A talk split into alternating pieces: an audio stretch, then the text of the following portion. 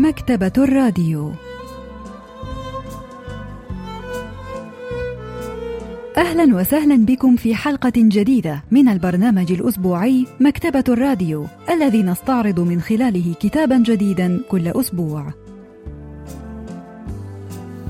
واليوم سوف نستعرض قصة عنبر لستة أشخاص للكاتبة سو سونغ لأن لحظات ونوافيكم بالتفاصيل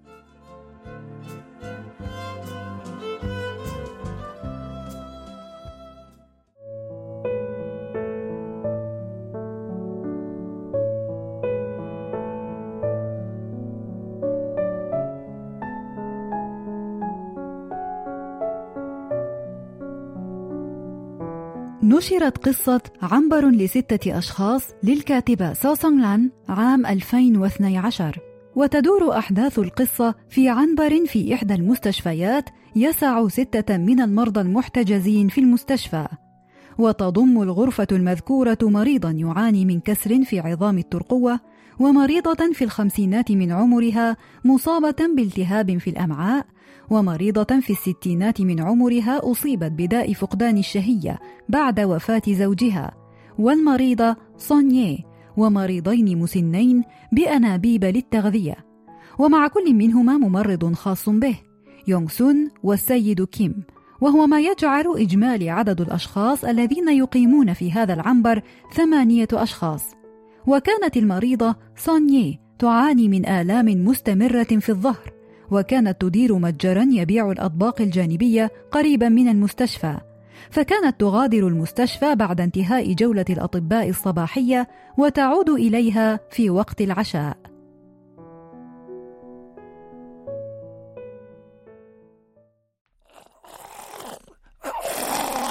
سمعت يونغ سون المريض المسن الذي يقع تحت رعاية الممرض الخاص السيد كيم يعاني وهو يحاول التخلص من البلغم. فسارعت لمساعدته ثم خرجت لتبلغ السيد كيم الذي كان قد خرج إلى الردهة ليجري مكالمة هاتفية. وهي ترى أن هذه المساعدة الصغيرة تشكل لها ضمانا من نوع ما.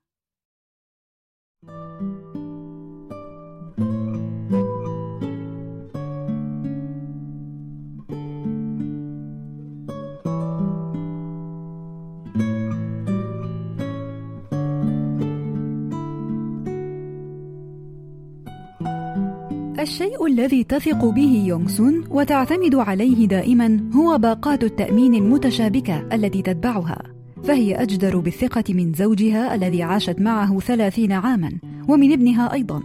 إذا كانت قد تلقت قسطا أوفر من التعليم أو كانت تتميز بحس اجتماعي أكثر من ذلك لعملت في مجال التخطيط للتأمينات بدلا من العمل كمقدمة لخدمة الرعاية الصحية. ورغم أنها فشلت في العمل كمخططة تأمين فقد كانت تستطيع أن تشترك في باقات التأمين في أي وقت. أما زوجها الذي قضى عدة سنوات يعمل في حراسة بناية سكنية فلم يكن يحب باقات التأمين. لم يكن يتبقى من مرتبه الكثير بعد دفع الإيجار والفواتير والبقالة. ولذلك كان يريد من زوجته أن تدخر ما تكسبه من عملها كممرضة خاصة. كان يرى أن وظيفة باقات التأمين هي أن تجعل المال يكتظ في جيب شخص آخر.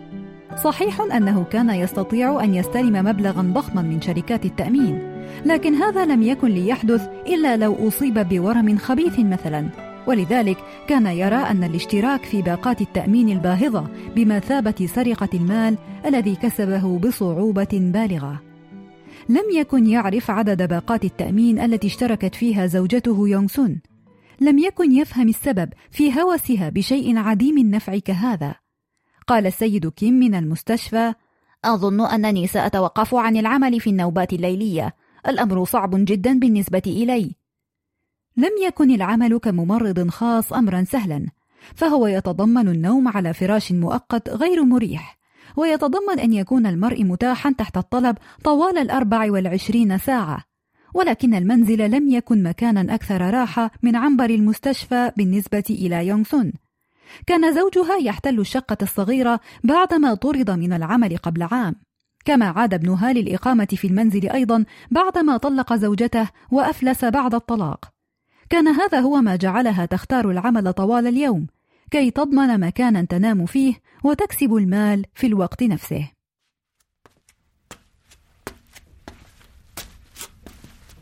قال السيد كيم ستكون مشغولة جدا اليوم فأوقات العطلات تكون صعبة حتى على الأصحاء.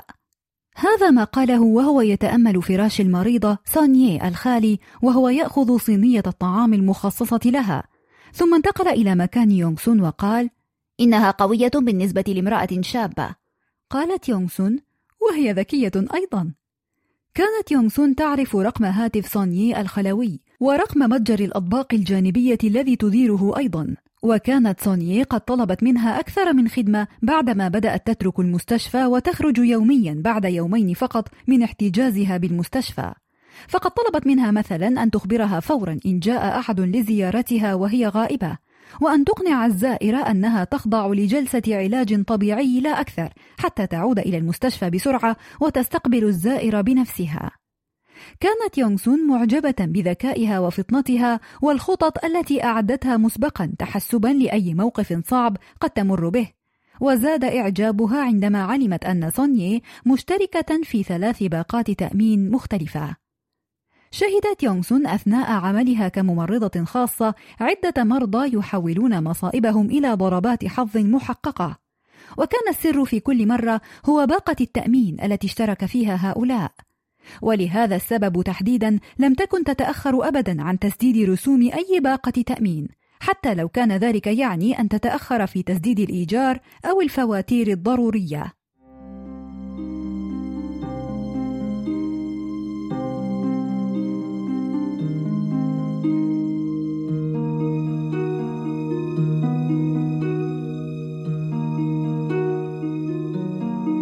أخرجت يونغ سون الهاتف من حقيبتها. لم تظهر الشاشة أي مكالمات أو رسائل نصية. إذا لم تبادر بالاتصال بزوجها وابنها فلن تتواصل معهم طوال الأسبوع.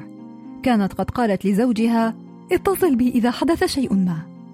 كانت قد جعلت زوجها يعدها بالاتصال إذا حدث شيء ما بعدما تخلصت من الهاتف الأرضي وابتاعت له هاتفا خلويا. وكان يعرف جيدا ما تعنيه بشيء ما. ربما لم يتصل بها زوجها لأن ذلك الشيء ما الذي كانت تعنيه لم يحدث بعد. إذا أرادت أن تتحول مصيبة إلى ضربة حظ، كان يجب أن يخرج زوجها من المنزل بصورة متكررة. فالمستشفى وهو مكان عملها لم يكن مسرحا مناسبا لشيء كهذا. ولم تتح لها أي فرصة لمغادرة المستشفى خلال الأشهر الثلاثة الماضية. كانت حبيسة عنبر المرضى، وكان تغيير الجو الوحيد المتاح لها هو السير من وإلى الحمام أو إلى المخزن. كانت يونغ سون تحلم بلحظة تنقلب فيها المصيبة إلى ضربة حظ. الناقدة الأدبية تون سو يونغ تشرح لنا ما تتمناه يونغ سون 영순 씨가 남편에게 휴대전화를 사줬는데 그때 나, 그때 나눈 대화가 كانت المحادثة التي دارت بين يونسون وزوجها بعدما اشترى لها الهاتف الخلوي محادثة ذات مغزى معين وحزين فعندما طلبت منه أن يخبرها في حالة حدوث شيء ما كانت تعني إذا تعرضت لحادث وكانت تعني أن ذلك الحادث قد يمكنها من أن يجني مبلغا كبيرا من المال من شركات التأمين. وبما أن الخروج من المنزل بصورة متكررة يجعله أكثر عرضة للتعرض للحوادث فقد تخلصت من الهاتف الأرضي وابتاعت له هاتفا خلويا. وكان زوجها يعرف ما يدور بخلدها. ورغبة الزوجين في أن يتعرض لمصيبة كبيرة أملا في الحصول على مبلغ كبير من المال مقابل ذلك يعكس الجانب المأساوي في حياتهما. كلما غادر أحد ضحايا حوادث السيارات المستشفى مخلفا سريرا فارغا خلفه امتلأت الأفكار والخواطر في رأس يونغ سون كانت تتخيل نفسها راقدة على ذلك الفراش ليس كممرضة خاصة بل كمريضة.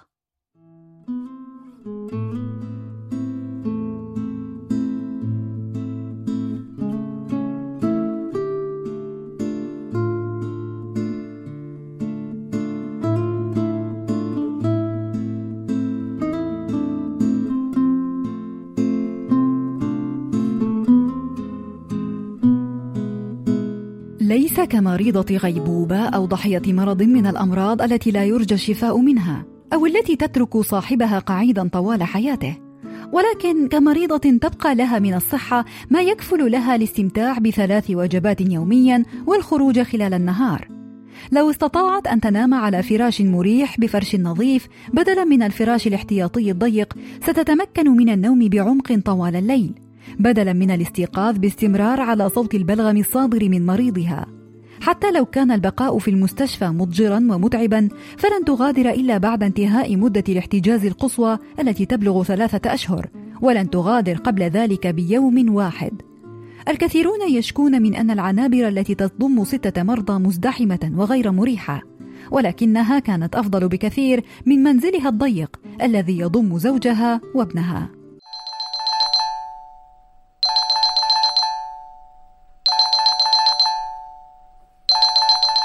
أعادها رنين الهاتف إلى الواقع مرة أخرى. كان الاتصال من زوجها ولكن المتصل لم يكن زوجها بل كان ابنها الذي أخبرها أن زوجها قد أصيب في حادث سيارة.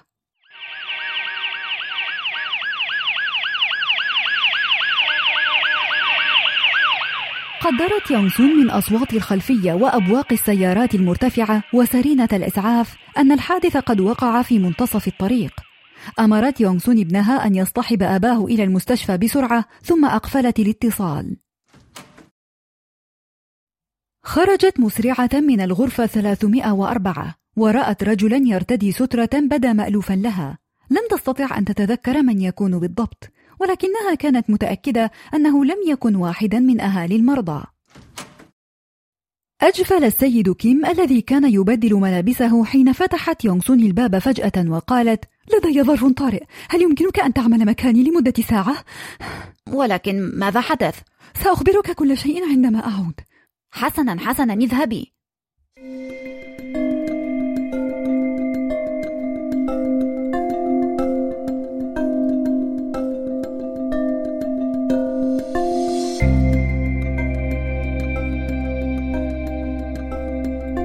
عندما عادت إلى العنبر لتحضر حقيبتها رأت الرجل واقفا أمام سرير سونيه كان يتحدث مع المريض في السرير المجاور. غادر العنبر وهو يبتسم دون أن يترك أي فرصة ليونغ سون كي تتحدث. خرجت يونغ سون من العنبر ركضا وهي تضغط على الزر للاتصال بسونيه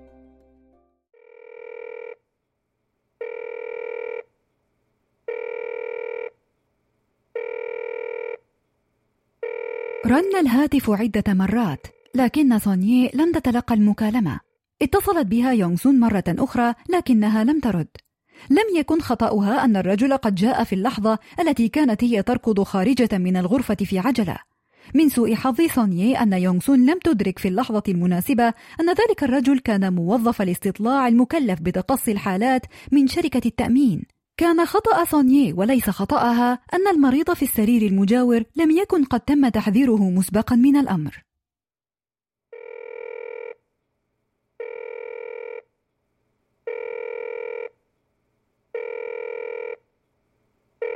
اتصلت يونغ سون بسونيه مرتين إضافيتين وهي تخرج من المستشفى راكضة.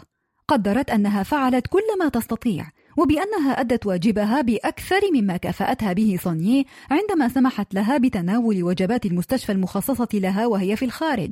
لم تكن يونغ سون تعرف إلى أين أخذ زوجها بالضبط، ولذلك اتصلت بابنها ولكنه لم يرد. ظلت تتصل به وهي تسير في الشارع.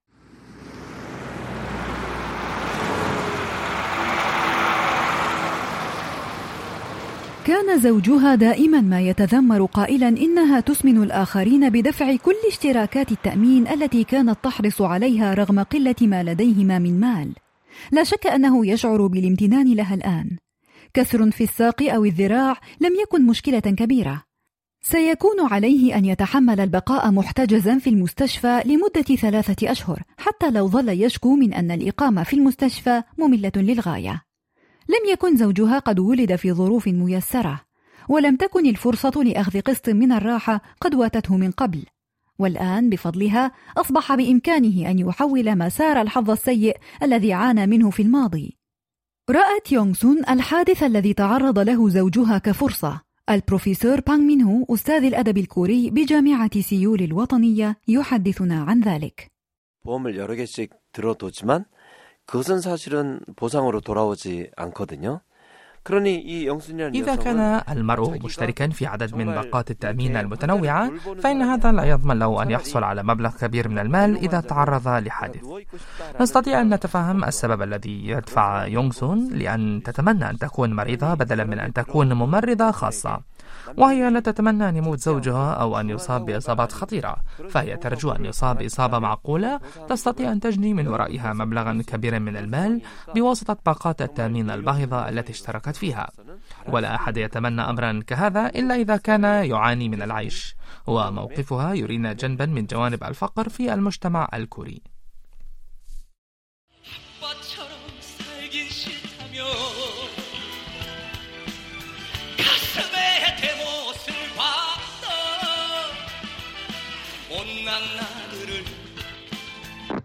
توقفت الأغنية القديمة التي ظلت تسمعها عبر الهاتف ورد ابنها أخيرا ولكنها سمعت ضوضاء استاتيكية مزعجة قالت أين أنت؟ لماذا لم ترد؟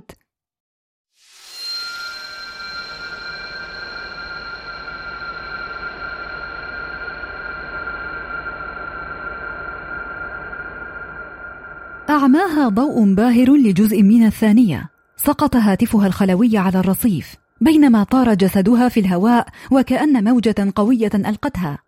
توقف الناس والمركبات عن الحركة وغلفها صمت خانق وكأن شخصا ما قد ضغط على زر كتم الصوت. كانت هناك دراجة بخارية ملقاة على جانبها في وسط الشارع وبدأ جسد يونغسون الذي كان طافيا في الهواء يسقط على الأرض.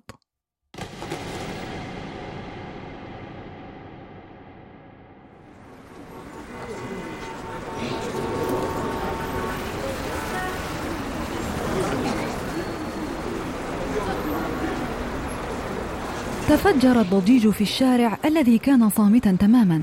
أصوات أبواق السيارات والناس الذين تجمعوا حول الدراجة البخارية. اتصل أحدهم بالإسعاف.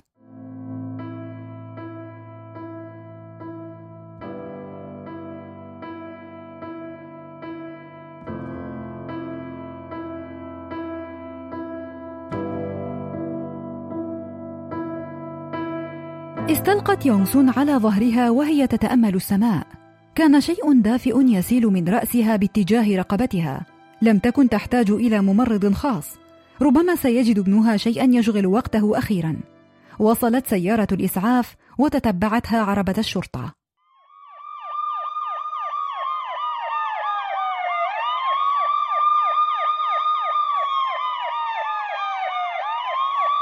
فكرت يونغ سون كم سيكون من الجميل أن تكون هي وزوجها في نفس المستشفى. حمل الممرضون جسدها على المحفة. حاول شخص ما أن يقفل عينيها لكنها لم تسمح لهم. شعرت فجأة بالنعاس. وهكذا راحت يونغ سون التي تحملت النوم على سرير مؤقت ضيق لأكثر من ثلاثة أشهر في نوم عميق وعينيها مفتوحتين بأقصى اتساع لهما. ترى ما الذي أرادت الكاتبة أن تقوله في المشهد الأخير؟ الناقدة الأدبية جون سو يونغ تحدثنا عن ذلك.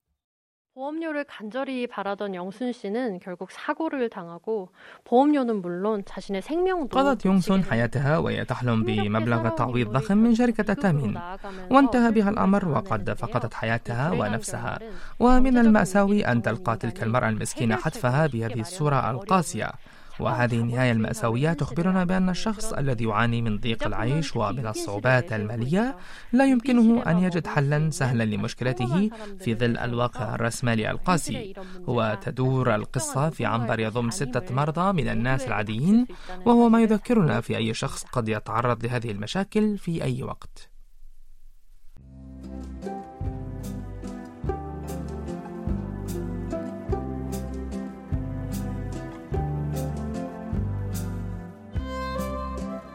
استعرضنا معا قصة عنبر لستة أشخاص للكاتبة سو سونغ ران وإلى اللقاء في الأسبوع القادم مع كتاب جديد ومبدع جديد.